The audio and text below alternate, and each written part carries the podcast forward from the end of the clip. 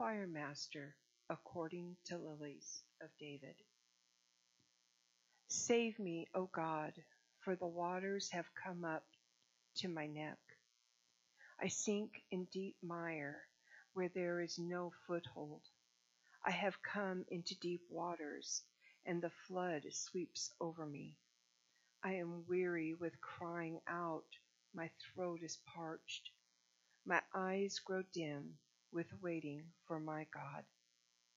More in number than the hairs of my head are those who hate me without cause. Mighty are those who would destroy me, those who attack me with lies. What I did not steal, must I now restore? O God, you know my folly. The wrongs I have done are not hidden from you.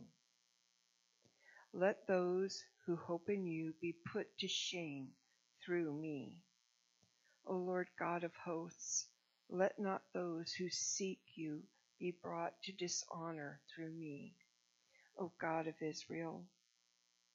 For it is for it is for you, your sake that I have borne reproach, that dishonor has covered my face. I have become a stranger to my brothers, an alien to my mother's sons. For zeal for zeal for your house has consumed me, and reproach of those who reproach you have fallen on me. When I wept and humbled my soul with fasting, it became my reproach. When I made sackcloth my clothing, I became a byword to them. I am, ta- I am the talk of those who sit in the gate, and the drunkards make songs about me. But as for my prayer, eh, but as for me, my prayer is to you, O Lord. An acceptable time, O God, in the abundance of your steadfast love, answer me in your saving faithfulness. Deliver me from sinking in the mire. Let me be delivered from my enemies and from the deep waters. Let not the flood sweep over me, or the deep swallow me up, or the pit close its mouth over me. Answer me, O Lord, for your steadfast love is good. According to your abundant mercy, turn to me. Hide not your face from your servant, for I am in distress. Make haste to answer me. Draw near to my soul, redeem me, ransom me because of my enemies. You know my reproach and my shame and my dishonor. My foes are all known to you. Reproaches have broken my heart so that I am in despair. I looked for pity, but there was none, and for comforts for comforters, but I found none.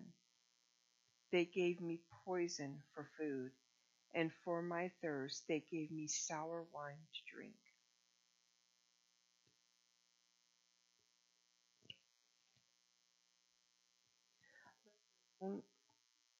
Let their own table be before them, before them become a snare, and when they are at peace, let it become a trap. Let their eyes be darkened so that they cannot see, and make their loins tremble continually. Pour out your indignation upon them, and let your burning anger overtake them. May their camp be desolation, let not one dwell in their tents. For they persecute him who you have struck down, and they recount the pain of those you have wounded. Add to them punishment upon punishment. May they have no acquittal from you. Let them be blotted out of the book of the living. Let them not be enrolled among the righteous. But I am afflicted and in pain. Let your salvation, O God, set me on high. I will praise the name of God with a song. I will magnify him with thanksgiving. This will please the Lord more than an ox or a bull with its horns and hoofs. When the humble see it, they will be glad. You who seek God, let your hearts revive. For the Lord hears the needy and does not despise his own who are prisoners. Let the heaven and earth praise him, and the seas and everything that moves in them. For God will save Zion and build up the city of Judah. And people shall dwell there and possess it. The offspring of his servants shall inherit it, and those who love his name shall dwell in it. Amen. Thank you, Robin. So let's praise the Lord in song. Family Sunday, as we go, we'll go through our catechism uh, review of the month. Uh, so let's start with catechism, catechism question number 48. What is the church? And we'll say our short answer in response together. God chooses and preserves for himself a community elected to eternal life and united by faith who love, follow, learn from, and worship God together. And so here we are. As we think over the last month, remember the church is the building, the body, and the bride of Christ. We're going to turn to 2 Thessalonians 2 13 to 16.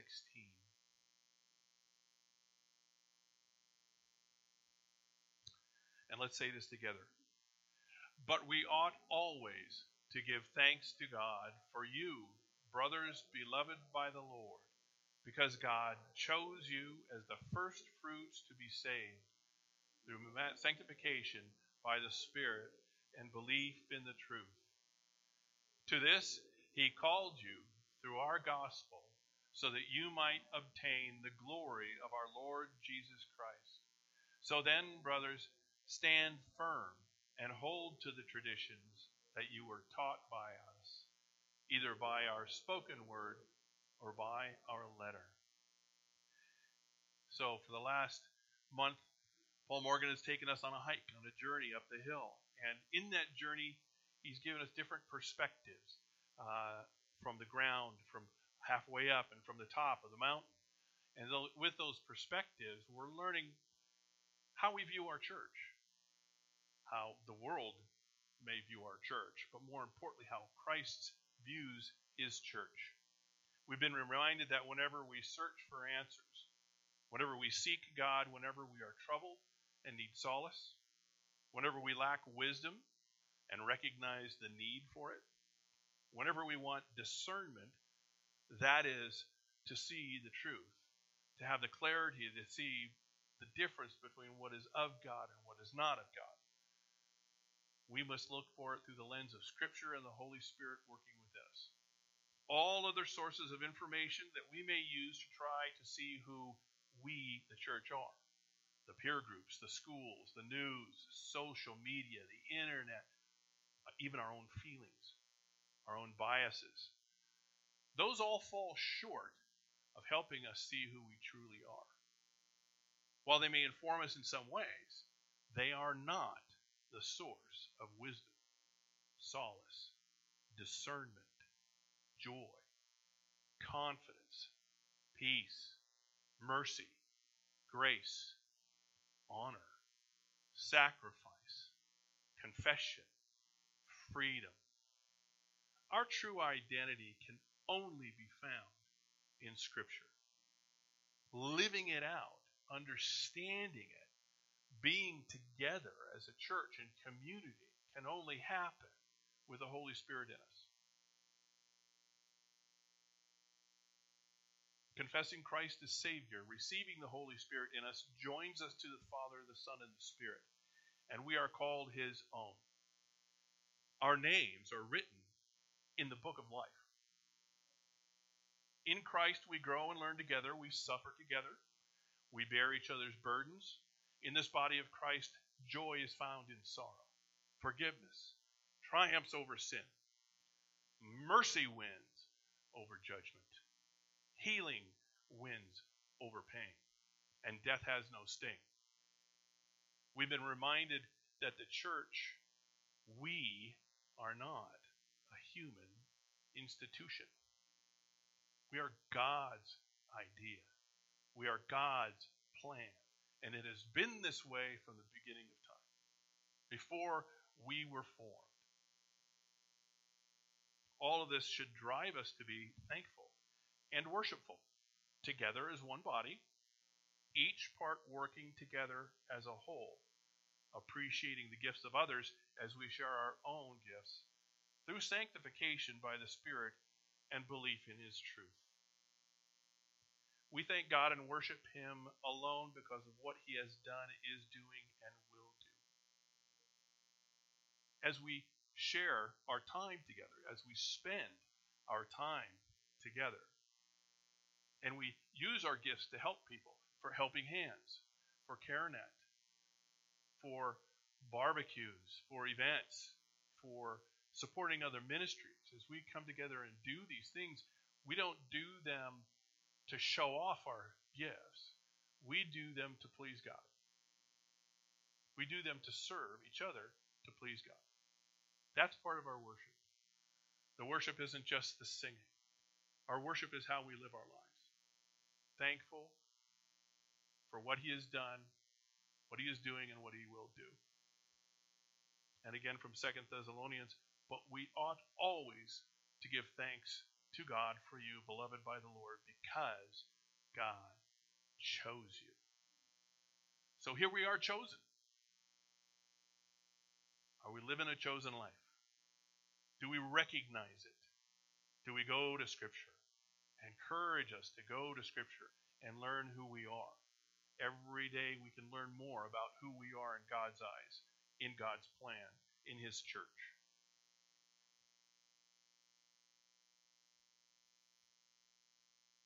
Let's go to Ephesians 2 18 to 22. For through him we have both access in one spirit to the Father. So then you are no longer strangers and aliens, but you are fellow citizens with the saints and the members of the household of God, built on the foundation of the apostles and prophets. Christ Jesus himself being the cornerstone, in whom the whole structure being joined together grows into a holy temple in the Lord. In him, you also are being built together into a dwelling place for God by the Spirit. We've been taught that, like a building, we are fitted together like stones. A living structure growing into his holy temple. But do we remember this cornerstone? You remember Paul had the cornerstone laid out, the blocks, here up uh, up here, and some were piled up, and some were kind of stacked, and some were some were stacked well, and the cornerstone. I think sometimes we fall into the trap of looking at the stones. The cornerstone. The perfect stone from which, in all directions, side by side, front to back, bottom to top, we are aligned. Christ as the cornerstone is the one true leveler, the one source of truth, the Savior the church is built upon. The apostles and the prophets, as revealed through Scripture,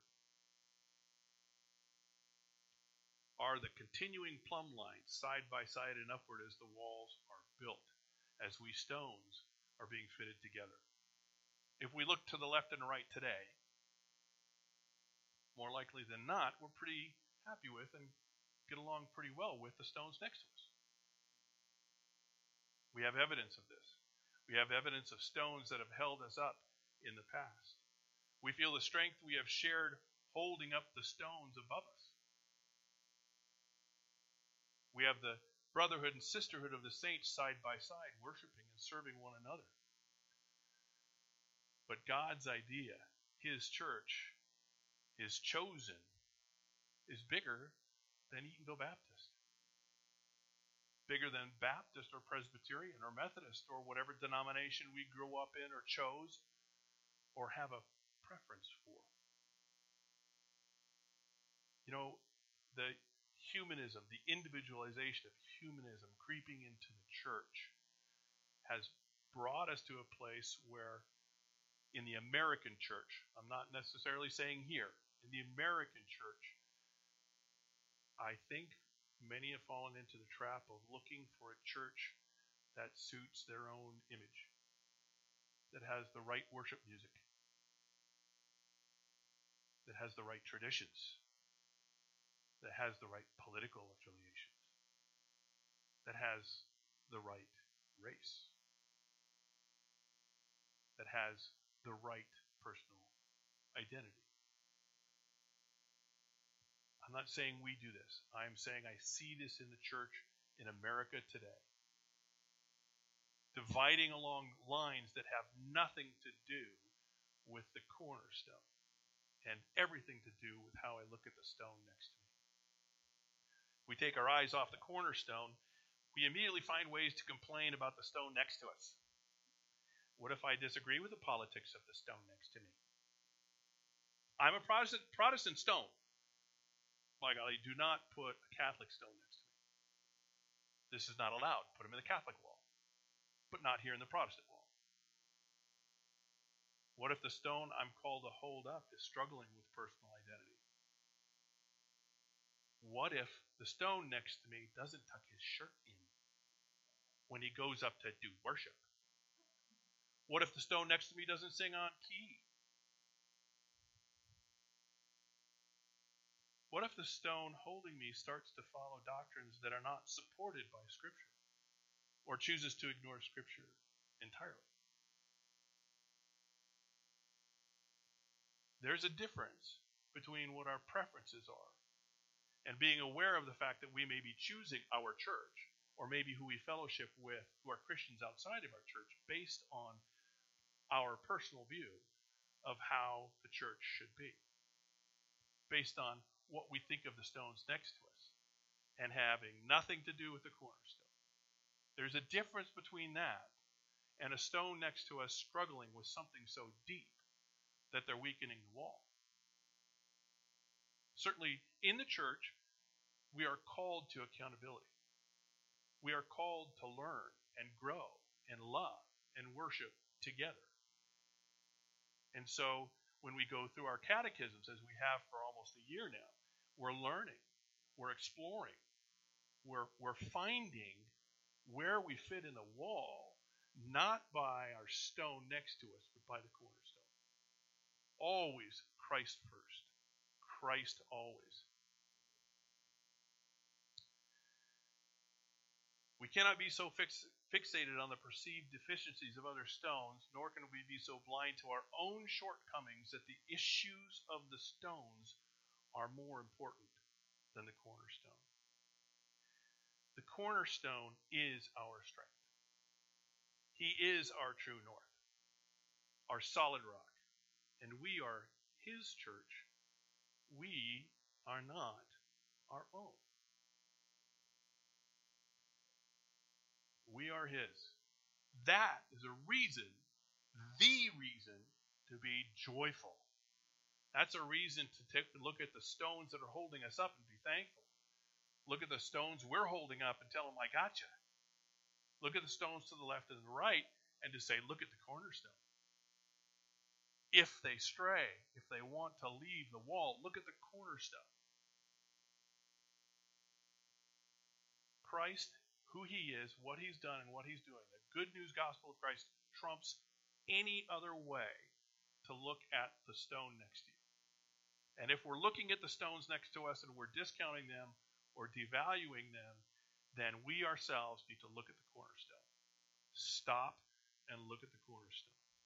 We are his. Let's go to Revelation 19, 6 through 9. So I'll read the first part, and then we're gonna you're going to join me on the hallelujah part. And remember, it's a hallelujah part, not a hallelujah part. Then I heard what seemed to be the voice of a great multitude, like the roar of many waters, and like the sound of mighty peals of thunder, crying out, Hallelujah! For the Lord God, our God, the Almighty, reigns. Let us rejoice and exult and give him glory.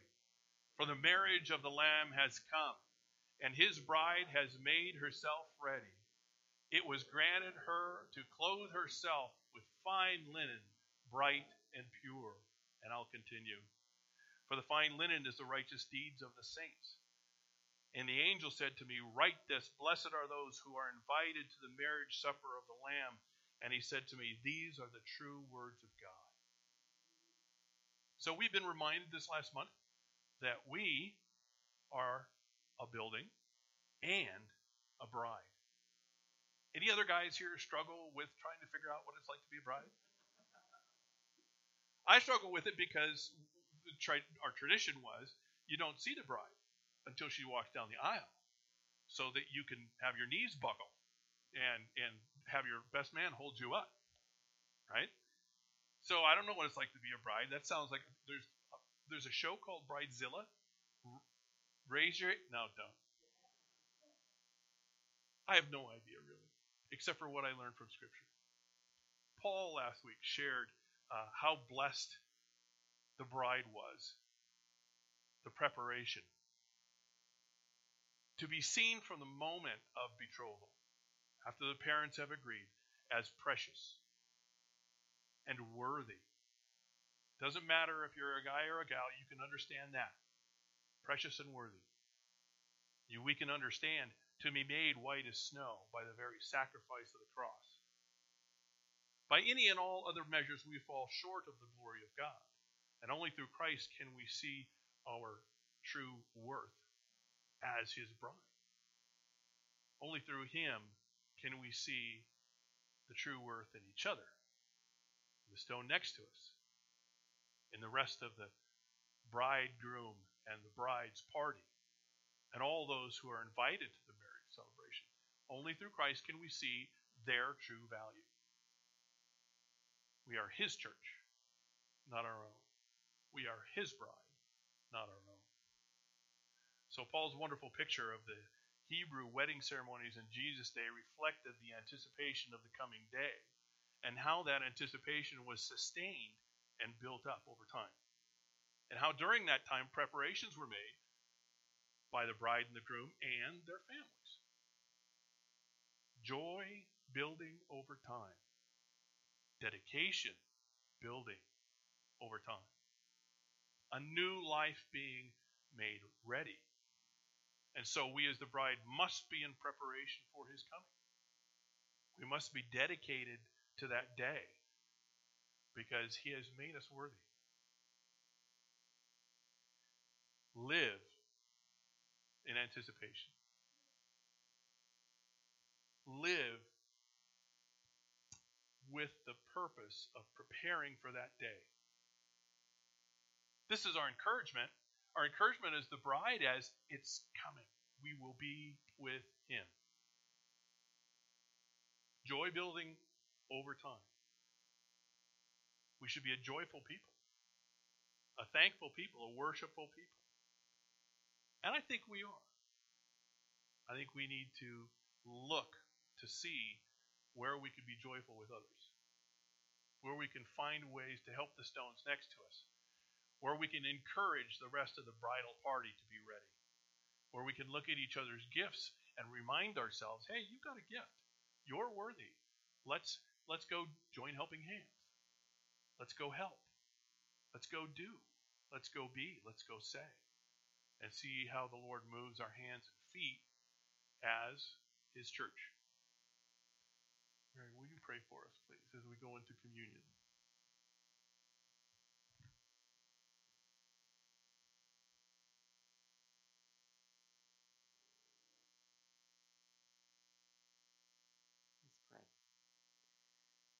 Our dear Father, we are so grateful again to be here.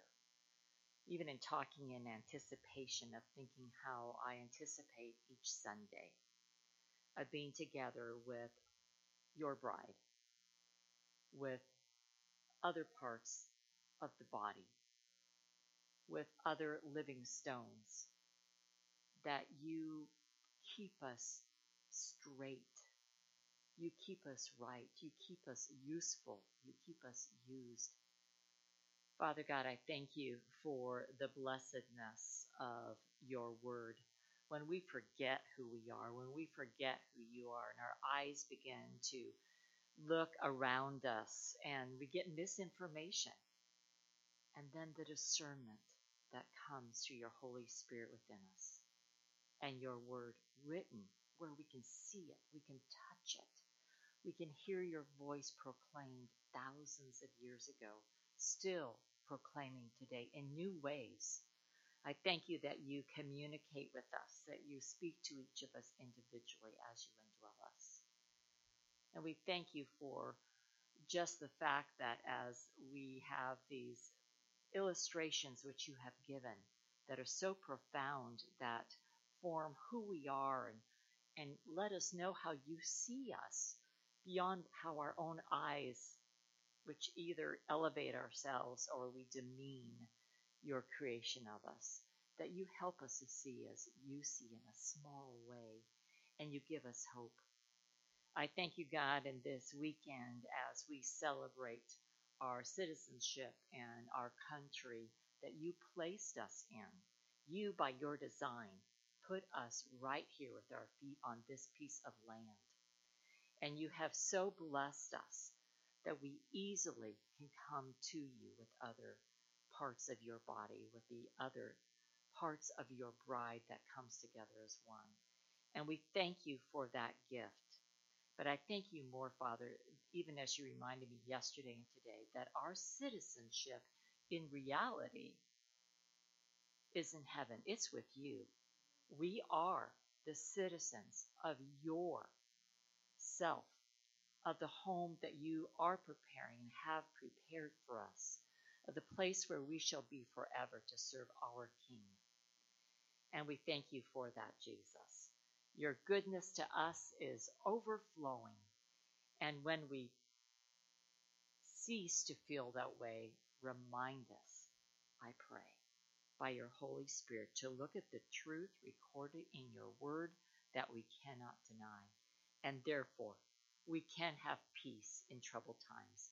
We can have joy in times of uncertainty and help us to encourage one another to see reality, not the day by day blips that go by, but the reality of yourself and the hope, the peace, the joy, the anticipation that we just can't wait to see you face to face. And we thank you for all this in Jesus' name. Thank you, Mary. Until that day, as we prepare as we anticipate, as we are fitted together to become His holy temple, and as we are being sanctified together, we are taught to share the Lord's Supper in remembrance of Him. We remember His words and His teaching, and specifically His sacrifice, His death, and His resurrection. As we play through two hymns, Near to the Heart of God and He Leadeth Me, you're invited to the tables up front. Dan and, and Daryl, if you could come help serve. To share the Lord's Supper as he instructed, and I'll read from Mark 14, 22. And as they were eating, he took bread and after blessing it, broke it and gave it to them and said, Take, this is my body. And he took a cup, and when he had given thanks, he gave it to them, and they all drank of it. This is my blood of the covenant, which is poured out for many. Truly I say to you, I will not drink again of the fruit of the vine until that day when I drink it new in the kingdom. And so, you are invited to the table.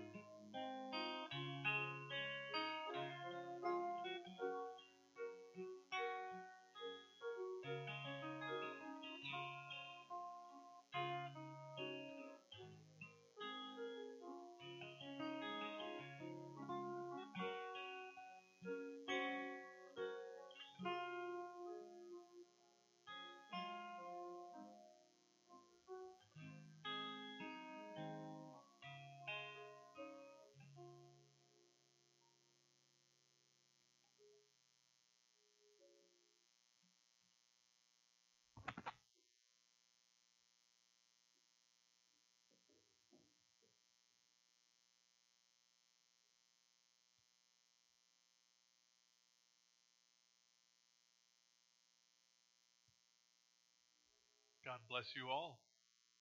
Go in peace.